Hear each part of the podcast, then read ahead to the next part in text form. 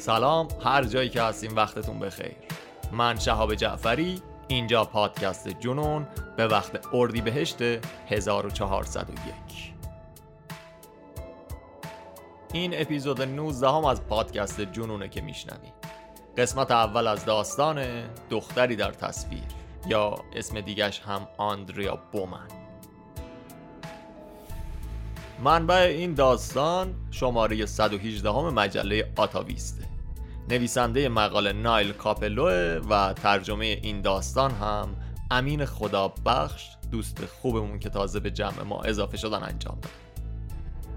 این قسمت هم مثل بقیه داستانهای پادکست جنون برای بچه ها مناسب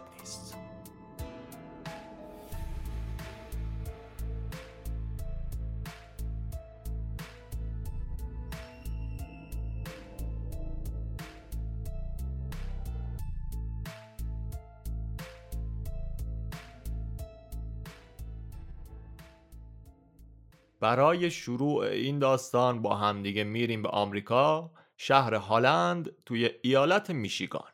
یه شهر کوچولو جمع جور صنعتی با تقریبا سی و خورده هزار نفر جمعیت که اکثرا کارگرهای کارخونه های محلی همون منطقه بودن. روز قصه ما یه یک شنبه روزی بود 11 مارچ 1989 اواخر زمستون یخهای روی پشت بوما زیر نور آفتاب آب می شدن و هنوز یک هفته مونده بود تا رسیدن بهار. زنها داشتن کارهای خونه رو راست و ریس می‌کردن یک شنبه هم بود تعطیل بچه ها پای تلویزیون برنامه کودک می‌دیدن و پدرهایی که آخر هفته هم مجبور بودن کار بکنن. مردا پشت کامیون ها و وانتا ردیفی نشسته بودن و می‌رفتن به سمت شرکت های ماشین سازی و بچینگ های بزرگ بتون. اما توی یکی از خونه های شهر هالند اوضاع بد جوری به هم ریخته. خونه یک زوج به اسم دنیس بومن و زنش براندا. زن و شوهری که دو تا بچه هم داشتن. برای خانواده بومن ها 11 مارچ آخرین باری بود که دختر 14 سالشون آندریا رو زنده دیده بودن. دنیس پدر خانواده به پلیس خبر میده که وقتی از سر کار برگشت خونه دیده آندریا توی خونه نیست. پلیس ها می‌پرسن خب دیگه چی؟ سر نخی؟ نامه ای میگه که نه فقط وقتی که رفت یه صد دلاری پول توی کمد داشتیم که اون هم گم شده. دنیس به پلیس ها میگه آندریا دختر خونده ما بود و من و براندا وقتی یه نوزاد کوچولو بود به فرزندی قبولش کردیم. اما هرچی آندریا بزرگتر شد مشکلات ما هم باهاش بیشتر. آندریا خیلی درد سر درست می‌کرد هر روز با مادرش جر و و دعوا داشتن. قبلا هم سر همین دعوا یه بار دیگه از خونه فرار کرده بود. پلیس ها میگن خب اون دفعه چجوری پیداش کردی؟ میگه اون شب رفته بود پیش دوستش خونه دوستش و اونجا مونده بود. و قرار میشه که دنیس پدر خانواده به خونه چند تا از دوستهای دخترش که می‌شناسه زنگ بزنه سر بزنه و ببینه که اونها خبری از آندریا دارن یا نه. مادر خوندی آندریا یعنی براندا بومن توی تماسهای بعدیش با پلیس میگه پولی که گم شده 100 دلار نیست بیشتر بوده. میگه 150 دلار با رفتن آندریا از خونه ما دزدیده شده. و همینا برای پلیس کافیه که حکم دستگیری آندریا رو به جرم سرقت صادر کنن. پلیس آندریا رو فراری اعلام می‌کنه و پرونده رو می‌ذارن در اختیار اداره یوت سرویس. تحت لفظیش میشه اداره خدمات جوانان اما در واقع حامی نوجواناست و به نوجوانهای آسیب پذیر کمک می‌کنن. توی همین گیر و دار یه چندتایی از اهالی شهر که خانواده بومنها رو میشناختن این ماجرا رو باور نمی‌کردن. می‌گفتن این داستانی که خانواده تعریف می‌کنن یه جاییش میلنگه گیر داره داستانه. چون بعضی از همسایه ها یادشون می اومد که مثلا یه بار وقتی آندریا مدرسه راهنمایی بود سوار اتوبوس سرویس مدرسه که میشه مچ دستش در حال خونریزی بوده. بعضی از بچه ها می‌گفتن سعی کرده بود خودش رو بکشه. اما یه سری از دوستاش توی مدرسه می‌گفتن دست خودش رو بریده چون خونوادش از خونه انداخته بودنش بیرون می‌خواسته به خونواده فشار بیاره برگرده خونه. همینطور که روزها میگذشتن شایعات هم بیشتر می‌شدن. یه سری از اهالی می‌گفتن که خانواده بومن از آندریا سوء استفاده می‌کردن. البته منظورشون سوء استفاده جنسی نبودا می‌گفتن که خانواده مجبورش می‌کنن توی خونه کار کنه و ازش کار میکشیدن. به هر حال توی اون سالها اتفاقایی که توی خونه و پشت درهای بسته میافتاد مسائل درون خانواده محسوب می‌شد. بقیه سعی می‌کردن خیلی دخالت نکنن. در مورد خانواده بومن اگه بخوایم بگیم دنیس سرباز نیروی دریایی بود البته دیگه بازنشسته شده بود با موهای قهوه‌ای، عینک سیمی و یه ریش بزی هم میذاشت. زنش براندا یه خانم قد بلند و ترکه‌ای بود با موهای چتری و فرفری که توی فروشگاه جواهرات کار می‌کرد. آندریا رو وقتی که خیلی کوچولو بود زمان نوزادی به فرزند خوندگی گرفته بودن. و 15 ماه قبل از اینکه آندریا گم بشه براندا اولین دختر خودش رو به دنیا میاره. اسمش رو می‌ذارن ونسا. آندریا یه دفعه از یکی یه دونه خانواده تبدیل میشه به خواهر بزرگه. در واقع انقدر توی نگهداری ونسا کمک می‌کرد که نقش مادر دوم اون نوزاد توپولی و مقرمز رو پیدا می‌کنه. در حالی که بقیه بچه های همسنش می‌رفتن بازی و پارک و پارتی های بعد از مدرسه یعنی تفریحات معمول نوجوان ها رو انجام می‌دادن. آندریا همیشه توی خونه میموند و مشغول نگهداری و عوض کردن پوشک و بطری شیر ونسا بود. آندریا انقدر این خواهر کوچولوش رو دوست داشت که یه عکس کوچیک ازش رو گذاشته بود لای کتاب های مدرسش جایی که نوجوانای همسن و سال آندریا احتمالا مثلا بریده روزنامه ای عکسی از بازیگر یا خواننده محبوبشون رو نگه داشت. این دختر اون چنان به خواهر کوچیکش وابسته شده بود که حتی وقتایی که پیشش نبود هم نگران حالش بود.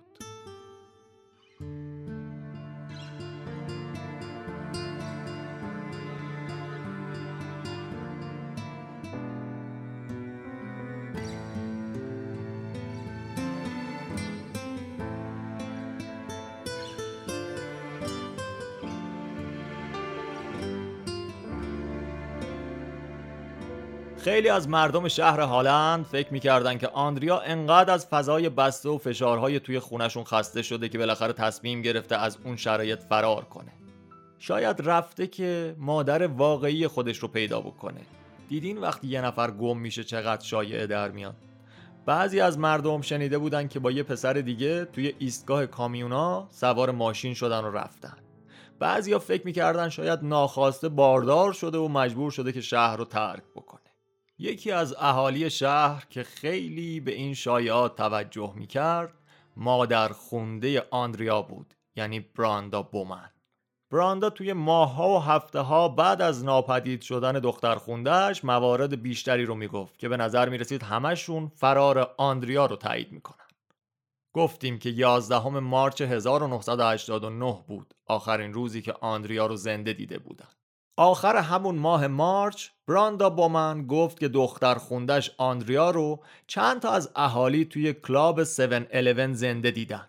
دو سه هفته بعد وسط های ماه آوریل گفت که یه نفر به هم زنگ زده یه شخص ناشناسی و گفته پلیسا دنبال دخترتون توی جای مناسب و منطقه مناسبی دارن میگردن اما توی خیابون اشتباهی. بعد از پلیسا کمک خواست گفت که می‌تونین این پیام رو واسم رمزگشایی بکنین. دوباره دو ماه بعدش توی جوان گفت که توی یه ساختمون نیمه کاری محلی آندریا رو با یه گروه نوجوان دیگه دیدن. یا توی ماه اکتبر گفت دوستش آندریا رو در حالی که موهاش رو رنگ کرده و باردار بوده توی صف یه فروشگاه دیدن. البته پلیس هم تحقیق می‌کردن پیگیری می‌کردن اما به هیچ نتیجه نرسیدن و چیزی رو پیدا نکردن. همکلاسی های آندریا برگشتن مدرسه. روال زندگیشون بدون آندریا مثل قبل شد.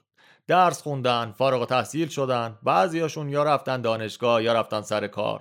دوستاش ازدواج کردن بچه دار شدن اما آندریا همون دختر چهارده ساله باقی موند. آندریا حالا دیگه نه اون دختر نوجوان یاقی بود که پدر و مادرش می‌گفتن و نه اون همکلاسی خوب و خواهر حمایتگری که دوست داشت توی مدرسه می‌گفتن. حالا دیگه فقط یه عکسه. تنها چیزی که آدمهایی که میشناختنش با همون عکس توی ذهنشون باقی موند. عکسی که اولین بار موقع ناپدید شدنش به پلیس داده بودن. آندریا توی آتلیه عکاسی جلوی پرده آبی رنگی نشسته به دوربین زل زده با چشمای سبزش امیدوارانه به بالا نگاه می‌کنه. یه گوش از موهای قهوه‌ایش رو از کنار پیشونیش ریخته بیرون با یه لبخند نامتقارن و البته جذابی که روی لبهاش هست انگار یه جایی بین نوجوانی و بزرگسالی معلقه.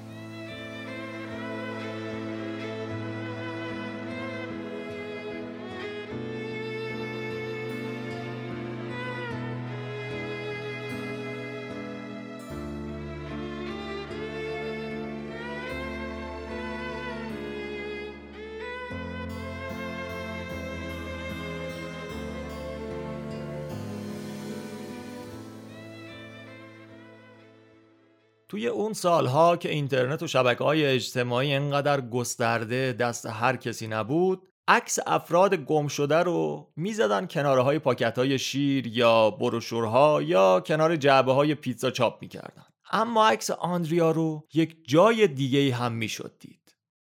توی سال 1993 چهار سال بعد از گم شدن آندریا بومن یک گروه موسیقی به اسم سول اسایلم پناهگاه روح یه موزیک ویدئویی میدن به اسم قطار فراری رانوی ترین توی این موزیک ویدئو میان و از عکس ها و اسامی افراد گم شده کل آمریکا استفاده می‌کنن. به محض اینکه توی MTV و VH1 پخشش می‌کنن میره توی تاپ هیت موزیک ویدئوهای اون زمان. توی اون نسخه از این موزیک ویدئو که توی ایالت میشیگان پخش کردن عکس آندریا رو توی دقیقه دومش می‌شد دید. کارگردان این موزیک ویدئو بعد از 20 سال از پخشش میگه که بیشتر از دو جین بچه گم شده به خاطر این ویدئو شناسایی شدن. دو جین فارسی شده یه دوزنه یه کلمه اصالتا فرانسوی به معنی دوازده تا. قطعا اکثرتون می‌دونین ولی برای اونایی که نمی‌دونن بگم که دو جین یه واژه است. دو واژه نیست یعنی جین نداریم. دو جین میشه دوازده تا نیم دو جین میشه 6 تا. داستان آندریا بومن رو همینجا نگه داریم می‌خوایم بریم سال 2009 20 سال بعد از گم شدن یا فرار یا فراری دادن آندریا. و با یه مردی آشنا بشیم به اسم کارل کوپلمن. مردی که توی داستان ما یه نقش خیلی خیلی مهمی داره.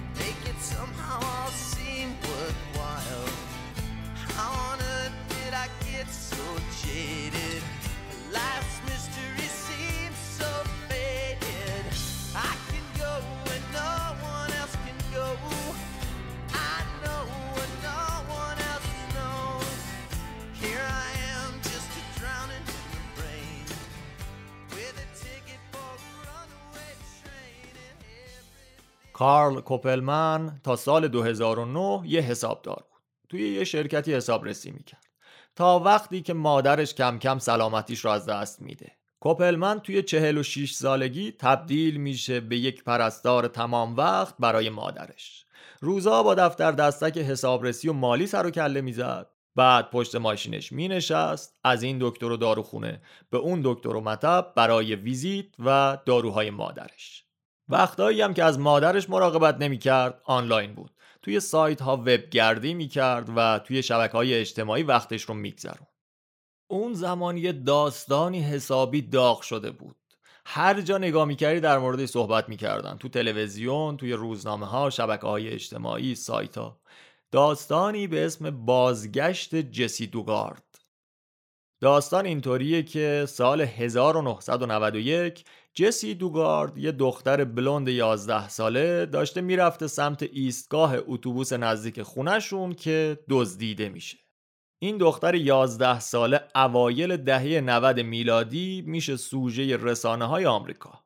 اما در نهایت این پرونده به هیچ نتیجه نمی‌رسه و تبدیل میشه به پرونده های باز یا همون کولد کیس اما معجزه اونجایی اتفاق میافته که جسی دوگارد توی 26 آگوست 2009 پیدا میشه. جسی به مدت 18 سال اسیر یک زوج شده بوده. فیلیپ گاریدو مجرم جنسی که قبلا هم محکوم شده بوده و آزادی مشروط داشته و همسرش نانسی. این زن و شوهر جسی رو از شهر تاهو توی جنوب کالیفرنیا میدزدن می‌برن سمت خونه خودشون 150 مایل دورتر از جایی که دزدیده بودن. بچه رو به اسارت می‌گیرن. جسی میشه قربانی آدم ربایی و تجاوز این زوج.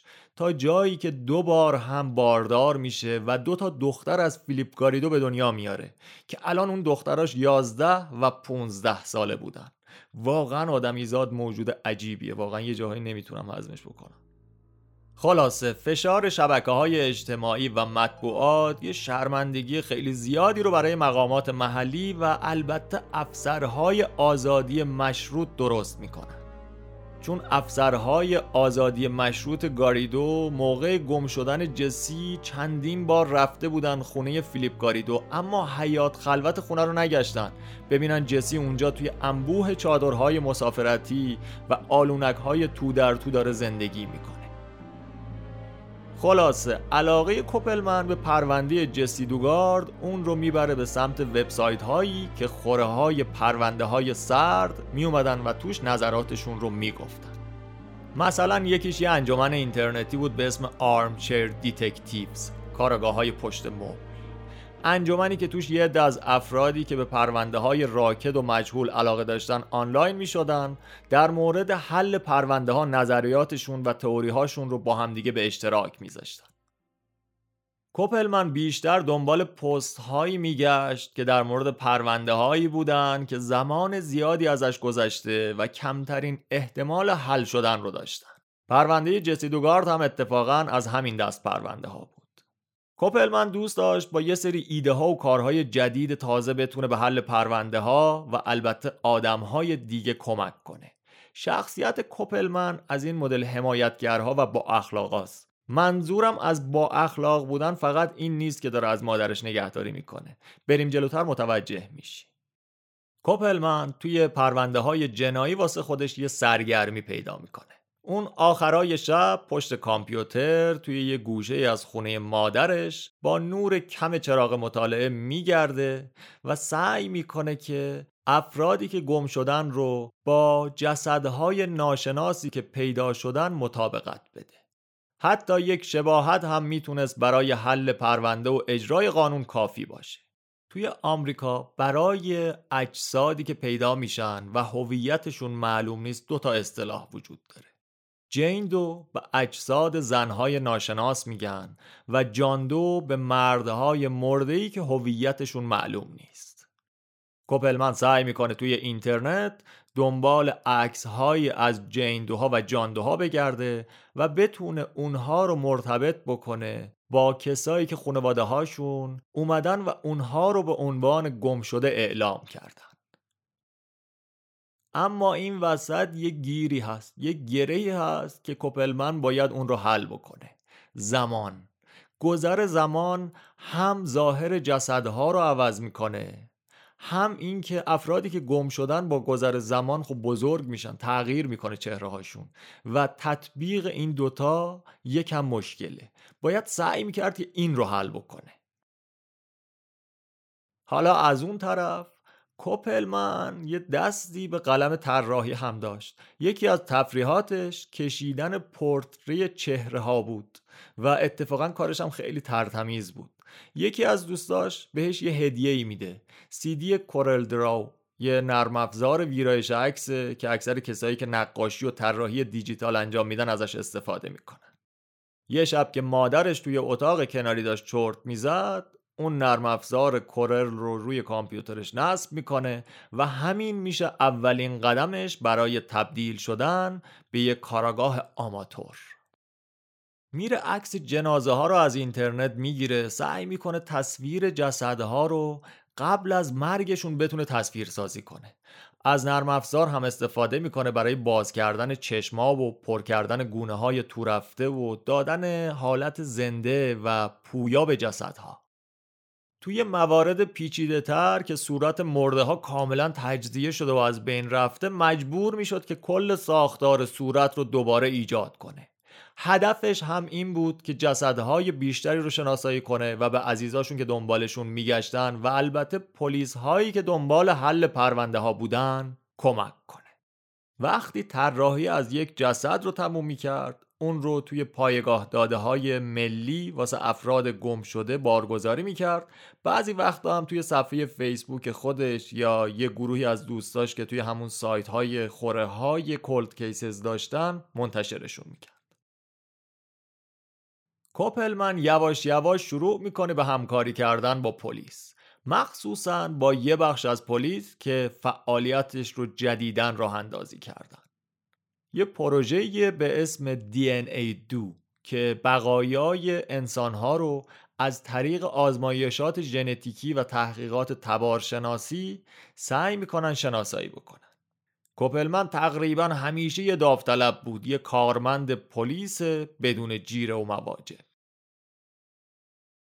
توی همون سال 2009 که کوپلمن کم کم به عنوان یک کاراگاه آماتور داره فعالیت می‌کنه یه پرونده خاصی چشمش رو می‌گیره که خیلی از وقت و تمرکزش رو می‌ذاره روی این پرونده.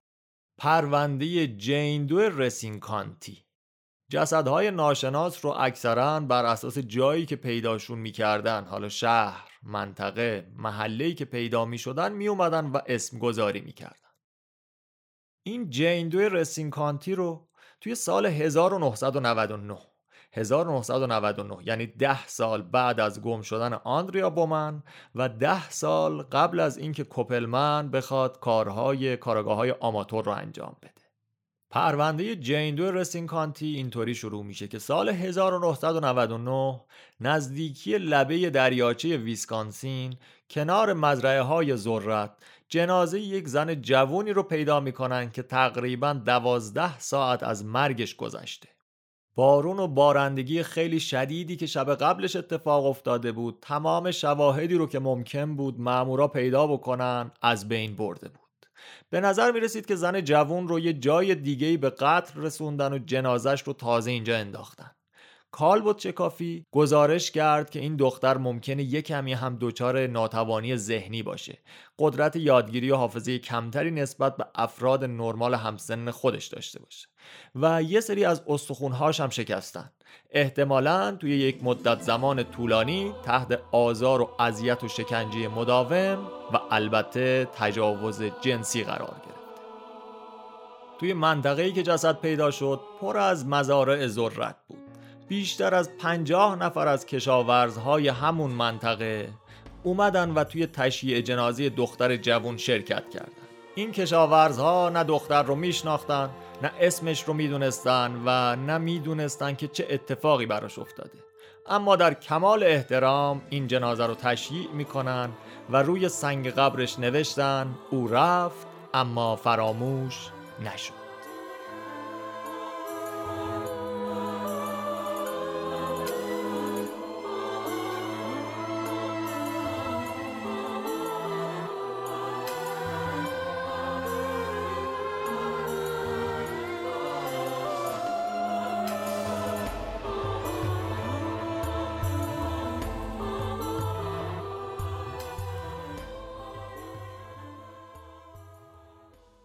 کارل کوپلمن گفتیم توی اینترنت میگشت اطلاعات و عکس های جسدهای گم شده. جیندوها و جاندوها رو پیدا می‌کرد و اینها رو تطبیق می‌داد با بچه هایی که گم شده بودن. حالا الزاما بچه هم نبودن افرادی که گم شده بودن.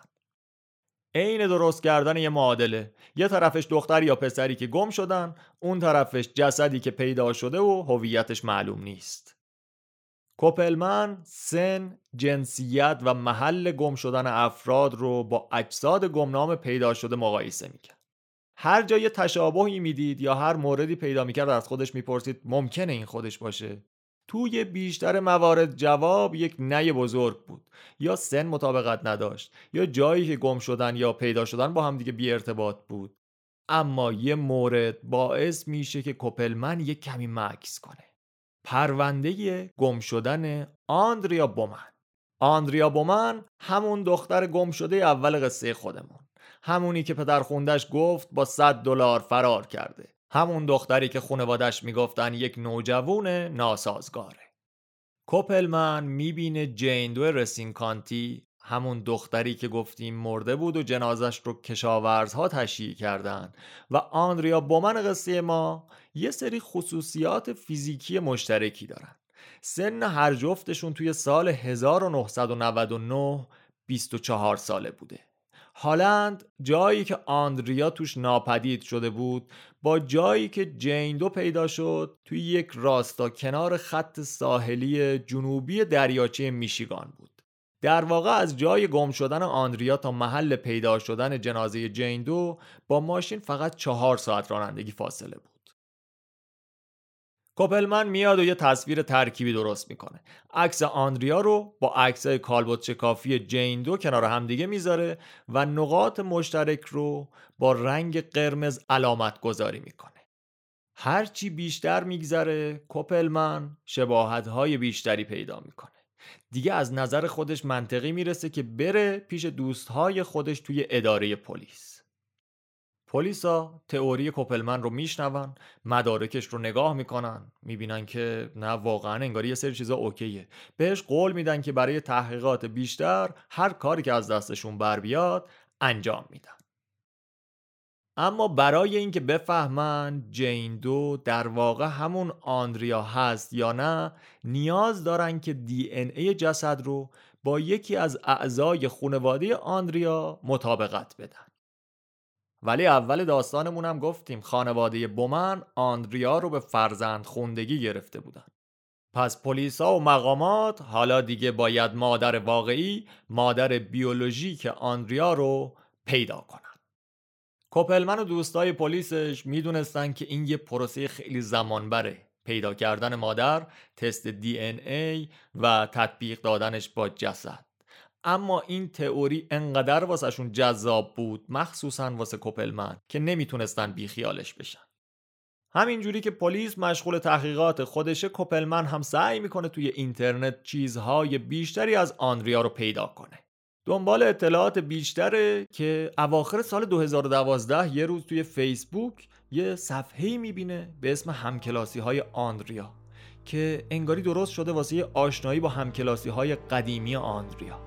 اینجا کوپلمن با خودش فکر می‌کنه که یعنی واقعا آندریا زنده است و داره سعی می‌کنه که دوستهای قدیمی خودش رو پیدا کنه. و اگر زنده نیست پس صاحب این پیج کیه؟ کیه که پشت این داستانه؟ و هدفش چیه؟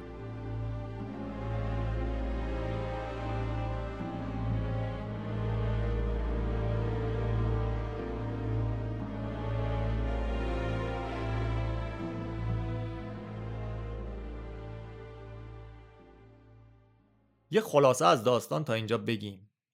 یه دختر چهارده ساله به اسم آندریا توی سال 1989 گم میشه. این دختر رو وقتی که خیلی کوچولو بوده خانواده بومن به فرزند خوندگی گرفتن. دنیس بومن و همسرش براندا. پدر خونده و مادر خونده آندریا میگن که این دختر 100 درصد از خونه فرار کرده. یه 100 دلار 150 دلار هم از خونمون دزدیده شده. آندریا که پیدا نمیشه پرونده میمونه راکت میشه سرد میشه.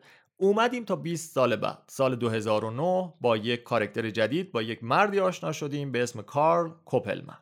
یه حسابرسی بود که دو تا سرگرمی داشت. یکی توی اینترنت میگشت دنبال پرونده های سرد جنایی. دنبال این بود که بتونه افراد گم شده و جسدهای ناشناس رو به همدیگه ارتباط بده. سرگرمی دومش هم طراحی پورتره بود از چهره افراد که گفتیم با یه نرم افزاری آشنا شد به اسم کورل دراو با اون میومد روی چهره افرادی که گم شدن یکم کار می‌کرد سنشون رو بالا می‌برد و روی جسدها هم کار می‌کرد سعی می‌کرد یه حالت زندهی بهشون بده که اینا قبل از مردن مثلا چه شکلی بودن این آقای کوپلمن علاقمند شد توی سال 2009 به یه پرونده‌ای که سال 1999 اتفاق افتاده بود. یه جنازه ناشناسی پیدا شده بود کنار دریاچه ویسکانسین به اسم جین دو رستین کانتی. این جنازه تو سال 99 موقع مرگش 24 سالش بود. شباهت های ظاهری زیادی هم به آندریا بومن دختر گم شده داستان ما داشت. اما پلیس و کوپلمن برای اینکه بتونن این دوتا رو با هم دیگه تطبیق بدن نیاز به دی ای یکی از اعضای خانواده آندریا بومن داشتن. آندریا هم که به فرزند خوندگی گرفته بودن حالا باید دنبال مادر واقعیش میگشتن. گفتیم که کوپلمن توی اینترنت همینطوری میگشت دنبال اطلاعات بیشتر یهو توی فیسبوک یه صفحه می‌بینه به اسم همکلاسی های آندریا. یه تیکه مهم از پازل اینه که پیدا بکنه خود آندریا پشت این صفحه است یا یه نفر دیگه و اگر کسی غیر از خود آندریاس اون کیه و چه هدفی رو دنبال می‌کنه. خب تا اینجا یه داستان رو که واسهتون خلاصه گفتم. حالا یه موزیک میشنویم بعدش میریم تو کار یه کارکتر جدید. یک زن که اون هم خیلی خیلی خیلی توی داستان ما اهمیت داره. زنی به اسم کتی ترکانیان که انگار داستان زندگیش رو از روی یک فیلم ملودرام ساخته.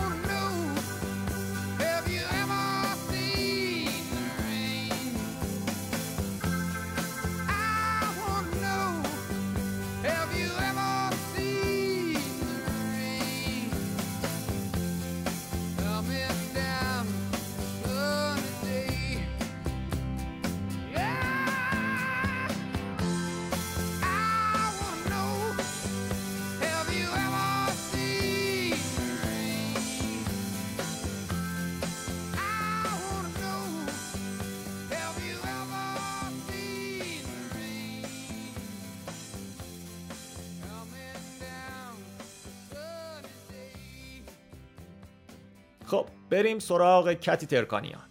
کتی متولد 1958 بود. مادرش اسم شرلی بود و از سه تا مرد مختلف 6 تا بچه داشت. ناپدری کتی توی نیروی دریایی بود و تا قبل از اینکه کتی کلاس هفتم رو شروع بکنه هفت بار محل زندگیشون رو عوض کرده بودن. پدر خوندش اکثر روزها و شبها رو توی محل خدمتش میگذرون خیلی کم خونه پیش اینا میمون. مادرش هم باید با 6 تا بچه قد و نیم قد که یکیشون هم مریضی سر داشت سر و کله می‌زد. کلا خانواده از این مدلایی بود که بچه ها خودشون بزرگ می شدن کسی کاری به کارشون نداشت. توی ده سالگی شوهر دوست مادرش میاد و این بچه رو مورد آزار و اذیت قرار میده کتی رو. و بعدتر هم توی دوازده سالگی یک نوجوونی بهش تجاوز می‌کنه. اینجا کتی ترکانیان می‌دونه که باید اون محل رو ترک بکنه باید فرار کنه. واسه همین شروع می‌کنه به برنامه ریزی برای فرار از خونشون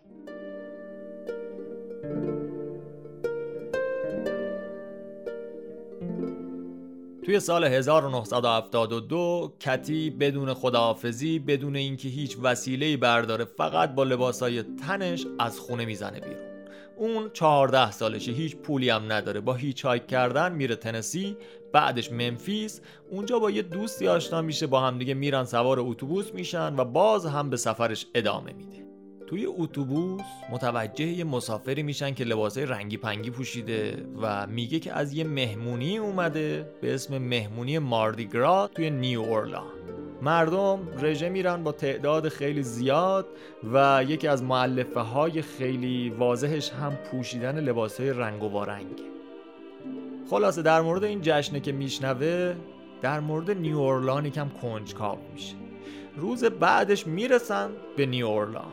توی محله فرانسویا که میره می‌بینه که موسیقی جاز تنین انداخته. مردم تو کوچه خیابونا آواز می‌خونن میخندن. میگه اینجا همون جاییه که من دنبالش میگشتم. اینجا دیگه باید بمونم.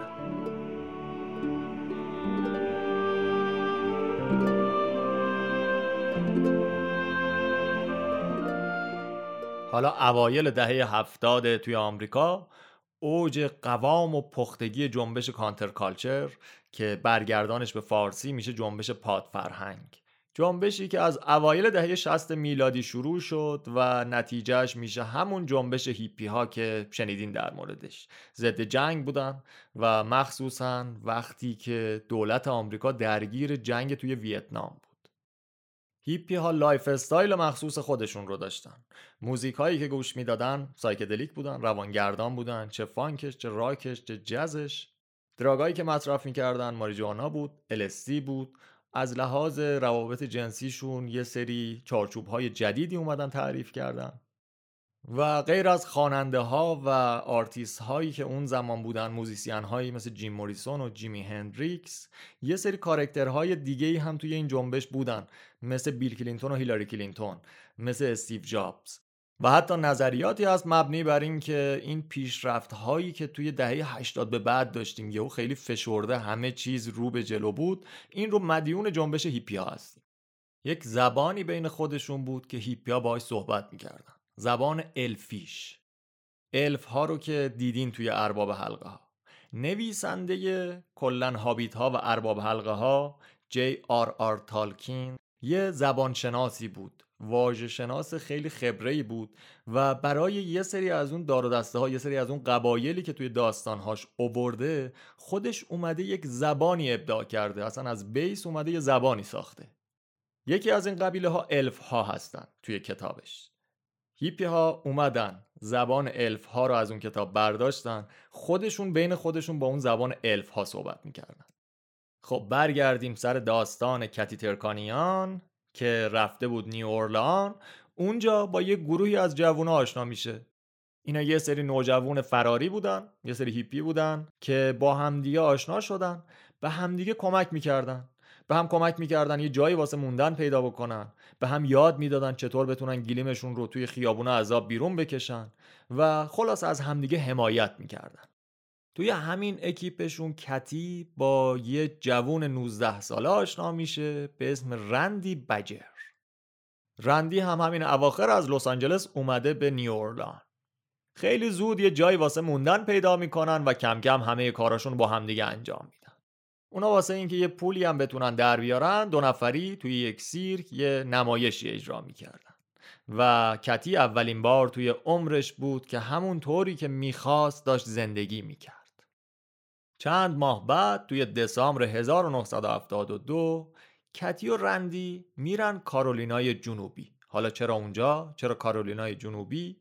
چون اونجا بچه های زیر سن قانونی می‌تونستن ازدواج بکنن با هم دیگه اما در صورتی بود که مجوز داشتن از پدر و مادرشون اگه اجازه داشتن حتی اگر به سن قانونی هم نرسیده بودن می‌تونستن ازدواج بکنن.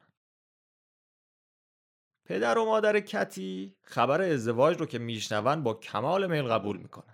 شرلی مادر کتی که انگار عروسی خودش بود خوشحال چون فکر می‌کرد که اینطوری از دست کتی راحت میشه.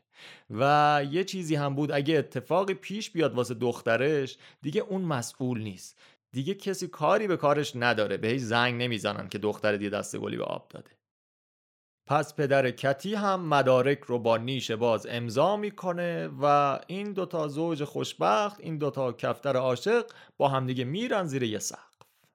هنوز یک سال از ازدواجشون نگذشته که کتی متوجه میشه بارداره. با اینکه بارداری غیر منتظر است و شوکه میشن اما کتی این رو توی مسیری که داشتن می‌رفتن یه اتفاق مثبتی می‌دید. فکر می‌کرد که بچه به استقلالش بیشتر کمک می‌کنه. کتی می‌خواست با بچهش خیلی بهتر از رفتاری که مادرش باهاش داشته انجام بده. و توی 23 جون 1974 یک دختر سالم به دنیا میاره و اسمش رو به یاد بازیگر محبوبش الکسیس اسمیت می‌ذاره الکسیس. بعد از به دنیا اومدن بچه کتی سعی می‌کرد رابطهش با رندی و نگهداری از الکسیس رو متعادل نگه داره اما کم کم رابطهشون رو به افول می‌ذاره. به نظر می‌رسه که رندی بیشتر به فکر مهمونی و پارتی و زنهای دیگه است و آخرین ضربه هم زمانی می‌خورن که الکسیس پنج ماهشه. یه روز کتی بعد از تموم شدن شیفت کاریش خسته برمیگرده خونه می‌بینه که رندی مشغول بوسیدن یه زن دیگه است. کجا؟ روی مبل خونه خودشون. و الکسیس هم تنها توی اتاق گذاشته بچه بدون پوشک توی همون اتاق داره گریه می‌کنه. کتی اینجا دوباره تصمیم می‌گیره که باید اون خونه هم ترک کنه.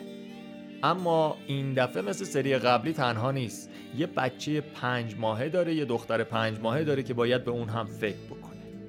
هرچی فکر می‌کنه چیزی به ذهنش نمی‌رسه به غیر از برگشتن به ویرجینیا و رفتن به خونه پدر و مادرش.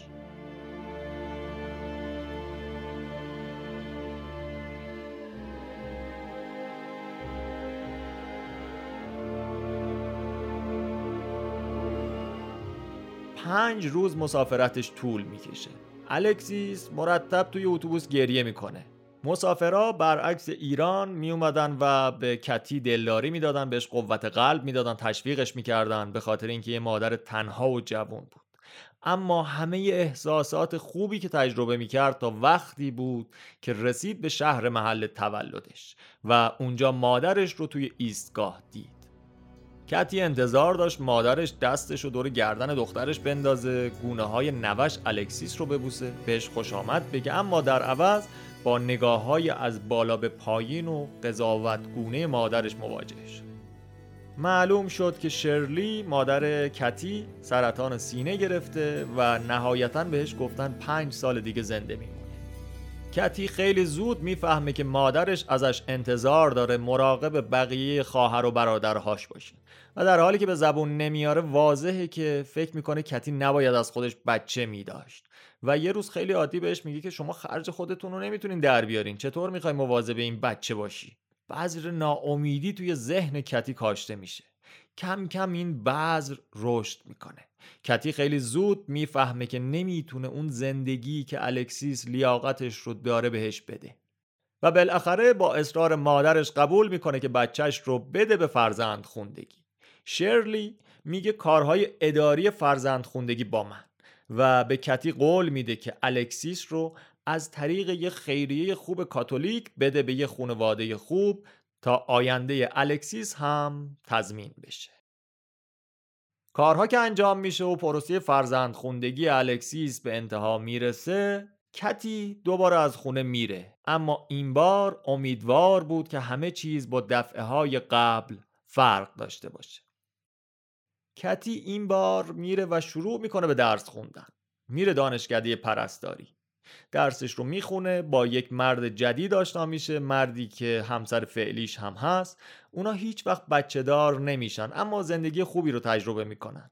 و با گذشتن سی سال هیچ فکری در مورد آینده الکسیس نداشت هیچ خبری هم ازش نداشت. کتی با موهای بلند و لبخند آروم و مطمئنش بعضی وقتا با خودش فکر می‌کرد که الکسیس شبیهش شده یا نه. اون امیدوار بود که الکسیس الان یه دختر خوشبخت باشه و زن و شوهری که اونو به فرزندی گرفتن خودشونو خیلی خوششانس بدونن که همچین بچه ای رو توی زندگیشون دارن. سالها گذشت تا آوریل 2010 یه نامه میاد دم خونه کتی توی ماساچوست. این نامه زندگیش رو عوض می‌کنه. نامه از طرف یه مددکار اجتماعی بود که توضیح می‌داد الکسیس توی سال 1989 از خونه والدینش توی میشیگان فرار کرده و ناپدید شده. پلیس هم در حال بررسی یه سرنخ جدید توی این پرونده است. توی نامه گفته بود الکسیس ممکنه همون جین دوی پیدا شده توی ویسکانسین باشه. یک دختر مرده. و پلیس برای معلوم شدن نتیجه نیاز داره که دی ان ای کتی رو بررسی کنه. توی نامه اطلاعات زیادی نبود و همین داشت کتی رو عصبی می‌کرد. اسمی که پدر و مادر خونده الکسیس روش گذاشتن و شهری که توش زندگی می‌کرد توی این نامه نیست. و همینطور اطلاعات تماس پلیس یا اینکه چطور اصلا الکسیس ناپدید شده توی نامه نبود. کتی می‌خواست دی خودش رو به اشتراک بذاره اما از طرفی هم می‌خواست بدونه چه اتفاقی برای دخترش افتاده؟ کتی سریع توی اینترنت دنبال اطلاعاتی در مورد دخترهای گم شده توی میشیگان میگرده. میگرده میگرده تا می‌رسه به یک مورد توی شهر هالند میشیگان. دختری گم شده که تاریخ تولد و شرایط فیزیکیش با الکسیس دختر خودش مطابقت داره. کتی وقتی عکس مدرسه دختر رو می‌بینه می‌فهمه که آندریا بومن به احتمال نزدیک به یقین همون دخترش الکسیسه.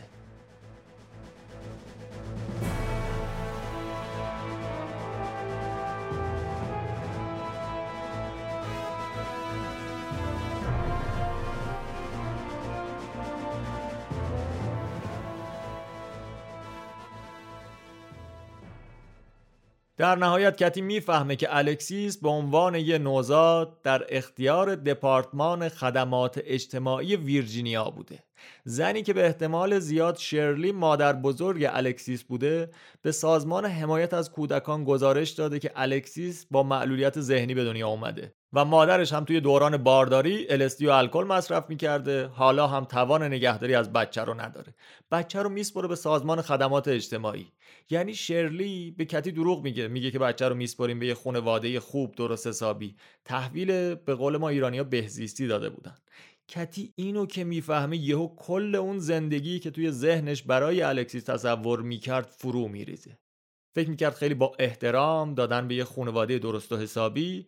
اما تحویل یه دپارتمان دولتی شده بوده. اونم با این عناوینی که گفتیم که بچه معلولیت داره مادرش الستی مصرف کرده بوده و توان نگهداری ازش رو نداره.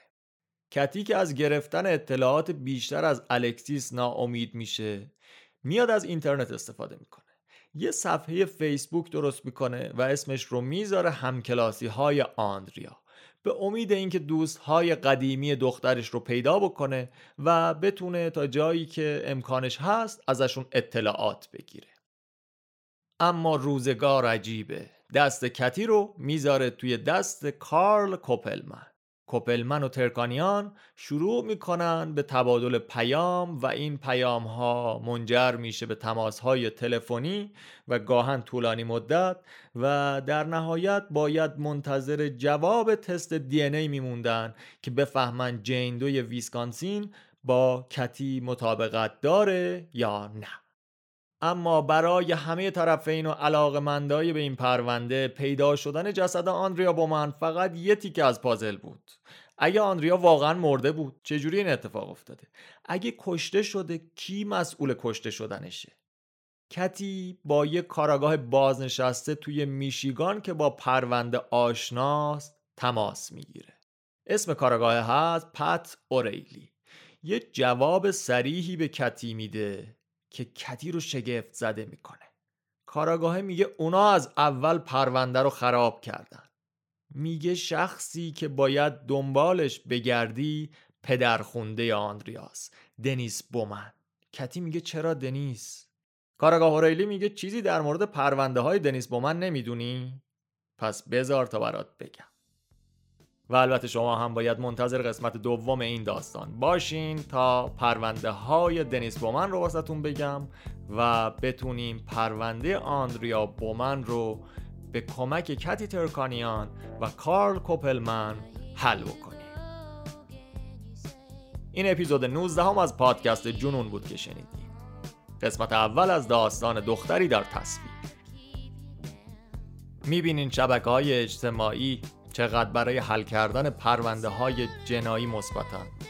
پس هموطن ما رو توی شبکه های اجتماعی به همدیگه معرفی کنیم دمتون گرم.